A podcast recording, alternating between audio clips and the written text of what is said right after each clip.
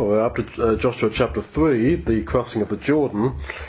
And uh, just start off in verse one before we go any further. Joshua rose up early in the morning. Now that is noted about Joshua. If you want to scribble it down, Joshua six verse twelve, uh, seven verse sixteen, eight verse ten. He rises up early in the morning and does things.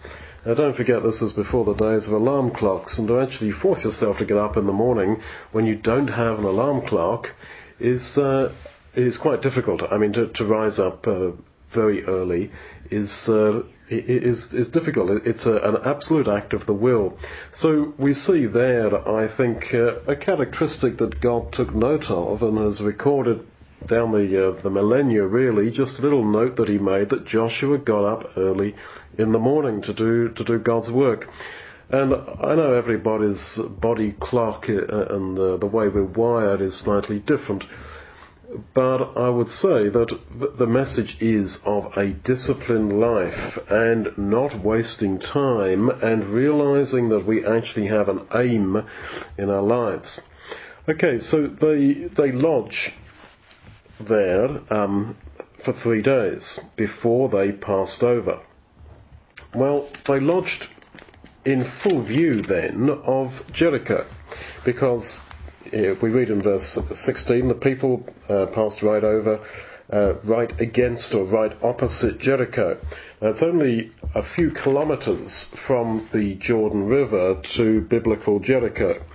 And so this would appear, humanly speaking, to be a very unwise tactic. Surely the, uh, the sort of the, the militarily wise way to do it would have been to send an advance guard over, knock out uh, Jericho, and then uh, to bring all the uh, all the people over. But instead, the whole people uh, stand there uh, or camp there in full view of Jericho, who for sure had their uh, spies and their um, their men out there looking at these people, uh, and then they, they do it so slowly, uh, et cetera. But this is the way God works, is it not?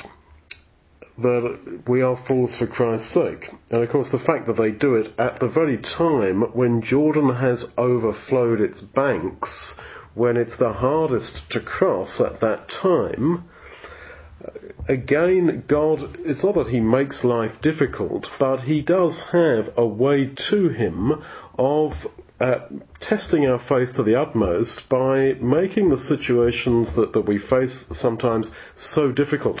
And it seems to me that sometimes so many things, humanly speaking, go wrong in our lives that uh, that must be of God, that some days, some moments, some hours, so many little things go wrong that that could not possibly be chance, that that clearly is the hand of God. And this is not, although in the heat of the moment we might feel that that's God kind of being uh, being kind of mean, this is how he glories to work, by setting us up in a hopeless situation and then pulling us through. Now, why were they lodging there, verse two, for three days? Well, I suggest it was to help them to meditate upon the similarity with with the Red Sea crossing, because quite clearly what we've just read here is intended to be seen as a, a repetition in essence of what happened at the Red Sea. And all the way through this, this chapter you see those similarities being brought out. What's the purpose of that? It seems to me that God purposefully makes situations and circumstances repeat within our lives. You have that sense of deja vu, that I have already seen this, that I have been here in essence. And not only within our own lives, but between your life and, uh, say, my life or your life and the life of another brother or sister that you know, and also similarities between your situations, our situations, and a biblical situation. And the closer you, you read Scripture and the more familiar you are with the text, the more you start to, to see those similarities. And of course the whole point of that is that life is not a set of random events. There is meaning attached to event in, in human life, and we are helped in that by having these connections between what's going on in our lives and what has gone on earlier. And so or, or what's going on in someone else's life. And so the similarity between the Red Sea crossing and, and the crossing the Jordan is absolutely intended. And as I say, that the more we examine life, our lives, and the nature of the situ- situation, circumstances we're in, the more I think we start to perceive that really and truly we are being intended to take a lesson and encouragement from that meeting of circumstance, or maybe meeting of mind, between ourselves and, and somebody else.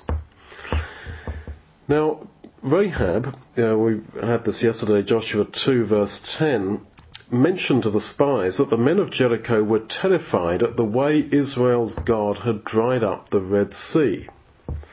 Now, there were Israel coming at Jericho from the east of Jordan. And I think that she is saying that uh, we heard that you've dried up the Red Sea. The implication is, and of course the Jordan, which is our natural line of defense, uh, could be dried up just as easily. So I think that she had this idea that their natural line of defense was going to be dried up. And I think Joshua and Caleb envisaged the drying up of Jordan when they said their defense is departed from them. That's Numbers fourteen verse nine. And looking up that word departed, their defense is departed from them. It means literally to be held up or to be turned off from them. Which is exactly what happened to the water, of course, as we just read, the, the water of Jordan. So their defense, what was Jericho's defense? It was the River Jordan. Uh, their defense against Israel coming at them from the east, they saw, Joshua and Caleb saw it with the eye of faith, that this had already happened, that it had been taken away from them. Now, they'd been told in Joshua one verse eleven that they were going to pass over uh, the, the Jordan. Um, Get your get your food ready, because within three days you are to pass over this Jordan to go and to possess the land. Well, this is rather typical. They didn't know how they were going to pass over Jordan, because Jordan was flooded at this time. They were not told how in practice. They were just told that they were going to do it. They were going to achieve it. And that, that is, I think, how, how it is with God. God, of course, does not explain in practical, mechanical detail how we are going to get through our various issues in life, but the, and above all, into his kingdom. But this is, of course, the, the challenge of faith, that it will happen, and our continual worry about how mechanically things are going to work out, how humanly they're going to work out. This is the the test of faith. Now, of course, once they went over Jordan, they were in hostile country, surrounded by these Canaanites, who they had been told forty years ago, or thirty-eight years ago, were very aggressive and powerful. And once they were over that Jordan, there was no easy way back. And I think that is emphasized at the end of our chapter three and verse seventeen, where the point is made that they passed clean over Jordan, the King James says. They passed completely over Jordan. And it's repeated in four verse one, when all the people were clean, or were totally passed over Jordan. So it was a total passing over. And this is the way that, that God works. We are led forward uh, in ways that make it increasingly difficult, thank God, to actually go back. And this is the whole point of keeping in with God, in, in his leadership and where he is leading us on the journey. That the, the more you let him lead you, actually the harder it is to go back. Of course you can go back, like Israel wanted to go back to Egypt. Um, but in this case, for them to sneak back over Jordan, especially at a time when it was overflowing its banks with all their women and kids and all that, would have been very, very difficult. Now, they had followed the pillar of cloud and fire for all those years, and now it would seem that that leadership was not available anymore. Instead, here this chapter emphasizes they are to follow the ark. Well, the, the ark was, in a human sense, a box of wood. It was not the miraculous presence of fire and cloud. And now they're told, you must follow the ark forward. Well, I would say that the following of the uh, pillar of fire and cloud was to educate them, to try to teach them through miracles that they were to follow. And so God can sort of be gentle with you in in a way, particularly when we're first baptized, in very sort of visible ways. He works in our lives to help us realize that he's leading us uh, very clearly in our lives, and then that may disappear somewhat, uh, and the leadership is still there, the guidance is still there, but in a different way, because he's hoping, I guess, that we have learnt that he is leading me and I am to follow, even if it is in less, uh, let's say, miraculous or dramatic ways. Now, the Ark of the Covenant represents uh, the Lord Jesus. I think that's uh, th- that's quite clear. And I think that is how we are led uh, as we mature spiritually to, to being guided by Christ. And what do I mean by that? I don't necessarily mean that he uh, sort of radios down from heaven to us uh, what we should do. But the more you perceive that all our decisions are to be based around the, the question, what would Jesus do? That is our guidance. And the closer you know him, uh, and the, the more we reflect upon the Gospels, that is our guidance by Christ, by the Lord Jesus, uh, because that becomes the bigger and bigger issue in all the, the myriad of decisions. What should I do? How should I do it? What would and how would uh, Jesus do it? The old uh, evangelical idea of having these uh, armbands with uh, what would Jesus do, W W J D, um, I don't think that's Mickey Mouse. I don't think uh, uh, that's some to be despised. I think that's uh, a very good idea. I don't do it myself, but I, I would uh, say it's a very good idea. Now, the whole language of the account, as I've said, is framed in terms of the Red Sea crossing. And in fact, in Exodus fifteen, when they pass through the Red Sea and then uh, they, they sing, Moses sings this great song of triumph, in Exodus fifteen, he, he seems to imply that your passing over here is kind of a passing over into the promised land of Canaan. But of course, it wasn't with the Red Sea. They passed over the Red Sea uh, and they were in the wilderness. But he, if you look at Exodus fifteen from fifteen to seventeen, he talks about the men of Edom and Moab now trembling. All the inhabitants of Canaan, which was a pretty long way from the site of the Red Sea crossing, all the inhabitants of Canaan shall melt away. Fear and dread shall fall upon them, as uh, Rahab shows. They shall become still as a stone until your people pass over, O Lord. You shall bring them in, seventeen, and plant them in the mountain of your inheritance. This is Canaan, the place, O Lord, which you have made for you to dwell in. So this all has a strange relevance to the crossing over of Jordan into Canaan. It's as if this song looks forward to that, as if even back then Moses perceived that the crossing of the Red Sea was going to be in essence repeated in the crossing of of, of Jordan. And it's as if he sees the fact that we've crossed the Red Sea as a guarantee that we shall cross into Jordan. Now, the crossing of the Red Sea is a, clearly a type of baptism, uh, baptized into Moses in the cloud and the sea, First Corinthians ten. So it's not simply that if you're baptized you shall therefore cross Jordan into the kingdom, but there is a connection there. And I think the connection is in this, that if you followed God through baptism and you have not gone back to Egypt, you've not turned back, but you've kept on in the journey, even if you spent your time wandering around when you should have been going straight straight ahead. But all the same, if you've held in with him, then the crossing of Jordan will sort of be a seamless, uh, will have a seamless kind of connection with the way he's led you through your life to baptism and through the wilderness journey that we're, we're now on. So I think that actually they should have been expecting the uh, the crossing of the of the Jordan, that it shouldn't have seemed to them to be something absolutely um, unusual, because so many times they had been told that they were going to uh, cross over Jordan into the land. How they were going to do it was not explained. Uh, in fact, I found about fifteen times, mainly in Deuteronomy, where God says this, you are going to cross over Jordan.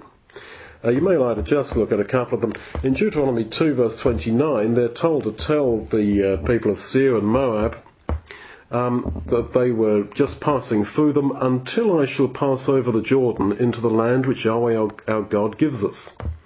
Uh, Deuteronomy four twenty-six, God says, you shall pass over this Jordan. Deuteronomy twelve ten, when you pass over Jordan.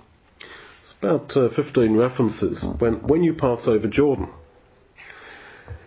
And I think that sort of corresponds to the continual encouragement which there is in every page of the Bible, particularly the New Testament, that we shall pass over into God's kingdom, that we shall be there.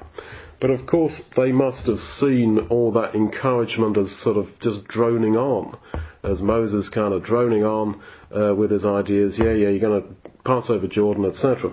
Uh, just as with us, it can also seem the same. And yet the the miracle of crossing the Jordan was actually required. It was a required miracle by all those implications. You shall cross over Jordan.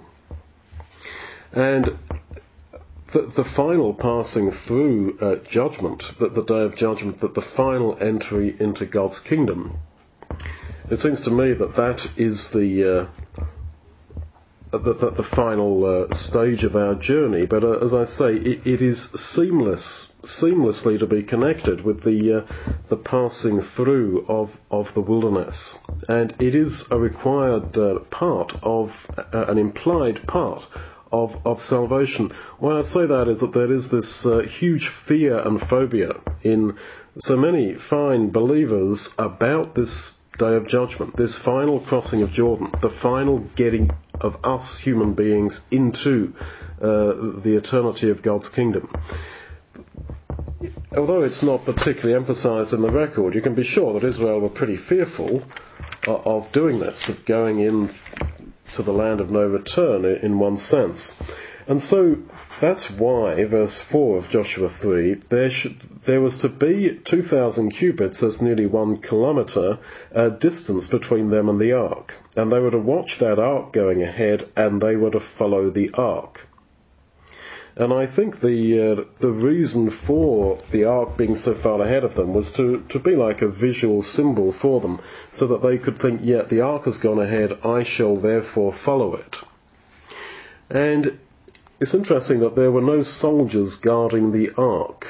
There were all these guys from Jericho, you can be sure, hanging around the banks the other side, and the ark just was carried by these priests, and it went about one kilometre ahead of them. There was no bunch of soldiers guarding the ark. In fact, it was the other way around. The ark was guarding Israel, actually. Now, I just um, mention that because God doesn't need to defend himself, and he doesn't need us to defend him. And that's my uh, a slight query about the idea of apologetics, of us apologizing for God, desperately trying to find a bunch of scientific reasons why the Bible's true, or, or God is the creator of all things, that God exists, et cetera. It, God doesn't need all that. He absolutely stands freestanding, uh, as I see it.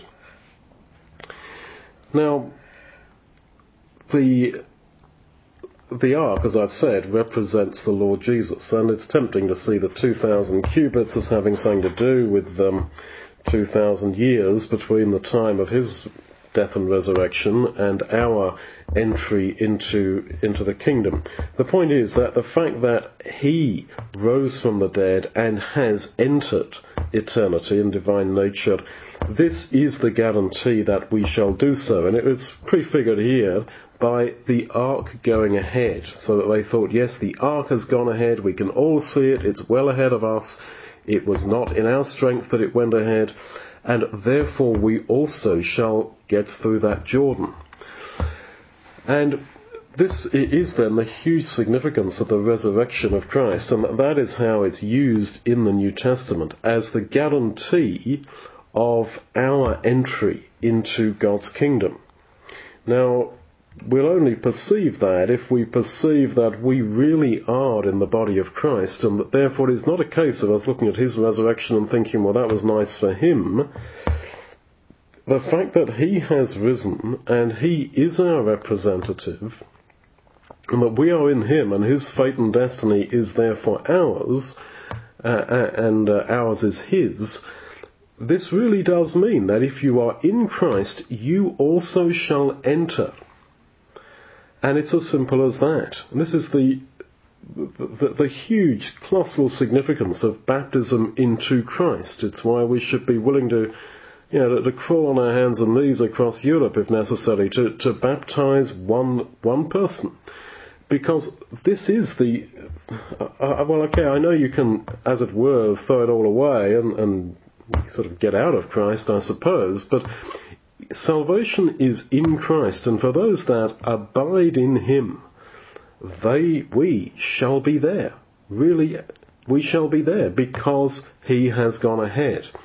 Now, if we don't see it that way, then I don't see quite what wonder or encouragement or happiness there is for us in reflecting upon the Lord's resurrection, apart from the think, well, that was pretty cool for him, good for him. The point is that our ultimate salvation is bound up in his, and in this is the huge relief in the fact that he died, as it were, successfully and rose again, and has thereby opened for us who are in him the guarantee that we also shall pass over. Now,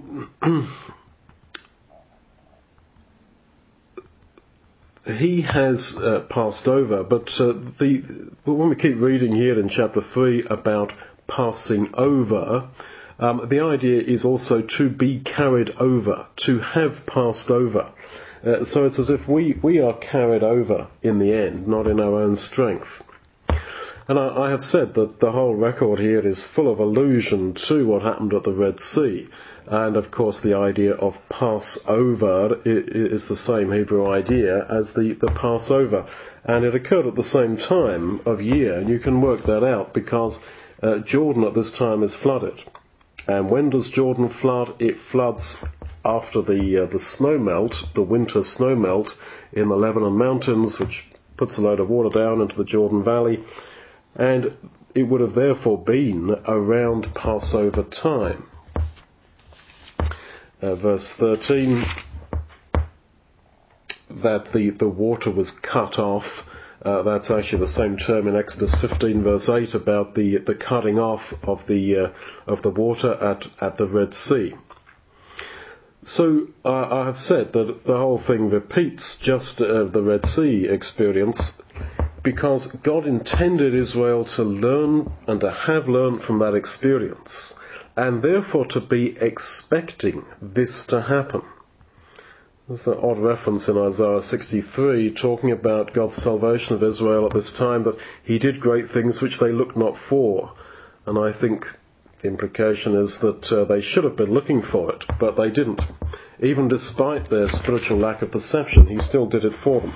So I think God sets us up in life so that uh, we get nudges and hints all the way through that what I'm passing through in this particular situation, in this hang-up I might have with a certain person, uh, this complex, as it seems, situation over this, that, or the other, this actually has been gone through by somebody else, maybe by, by ourselves earlier in our life. And this is, as I say, why life is not a set of random circumstance. Uh, and uh, you can uh, look through the chapter here in chapter three and see more and more similarities between uh, what happened here and at the Red Sea, like the way that uh, God says to Joshua that this is going to validate you in the eyes of Israel. That's just what happened with Moses. Um, verse sixteen, the, the waters are, are congealed in a heap. It could be they froze, and that's again a similar word to what happened at the uh, uh, at the Red Sea. Now, this whole thing about the, the crossing of, of, of Jordan is picked up later on in the in the Psalms particularly, and in Isaiah, and applied to what God does at our in our lives. And I just like to uh, like to just quote, uh, say Psalm one hundred fourteen, verse. Uh, verse five. Um, what ailed you, O sea, that you that you fled? Or the R V says, what ails you, present tense, O sea, that you flee, you Jordan, that you turn back? And I want to emphasize there that present tense, not you Jordan, that you turned back, but what ails you, Jordan, that you turn back? It's as if he's saying that that crossing of, of Jordan is, as it were, ongoing in our lives. What God did then is not mere history, but is repeating in essence in, in our lives. And I'll leave you to look up Isaiah forty-three verse two, which uses the same uh, same idea.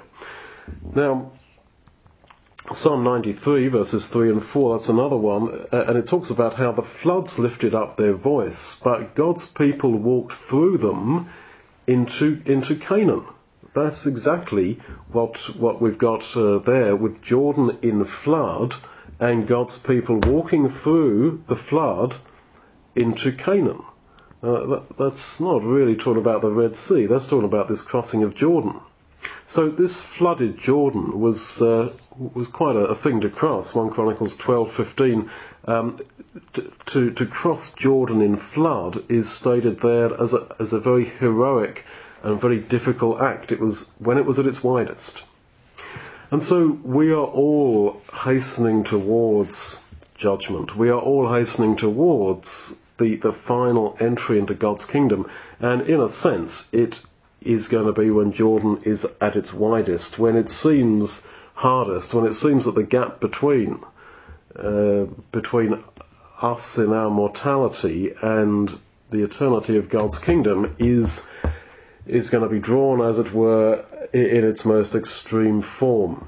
And yet, as, as I say, that the whole picture is that, no, that crossing of Jordan was simply a repetition of the crossing of the Red Sea, and it was a required miracle all the way through. God had been telling them all through the wilderness. We said there were fifteen times when God tells them this, that you are going to cross over Jordan. You will do it. This is all part of the process that we're on. So we're not at isolate the idea of Judgment Day as some huge unknown that lies ahead. This is all just part of that seamless process that began when we were still in Egypt, before we were baptized, and is continuing now. And the point is, is to hang in there with God's leadership in the journey. And the whole language of uh, water being gathered together and divided, which we read, Um, here in Joshua three sixteen, this is very much the language of creation, Genesis one, six and nine. The point is, God was making a new creation out of out of them, uh, and that is his intention with us, that we shall become new, and yet, on the other hand, we are those that have been led uh, on this journey to this point. So, summing up, the point is to, to keep our focus upon the ark, upon him who really has already done this and has gone through and has passed over. And you can imagine every eye of every Israelite focused upon that ark. There was now no pillar of fire and cloud. There was only the ark, which I suggested represents the Lord Jesus and the two thousand cubits, possibly two thousand years, that he has gone through. And it's not simply, well, that's nice for him. But the point is that we are in him, and therefore, ultimately, his victory, that he has already won, he's already gone into Canaan, as it were, is already ours.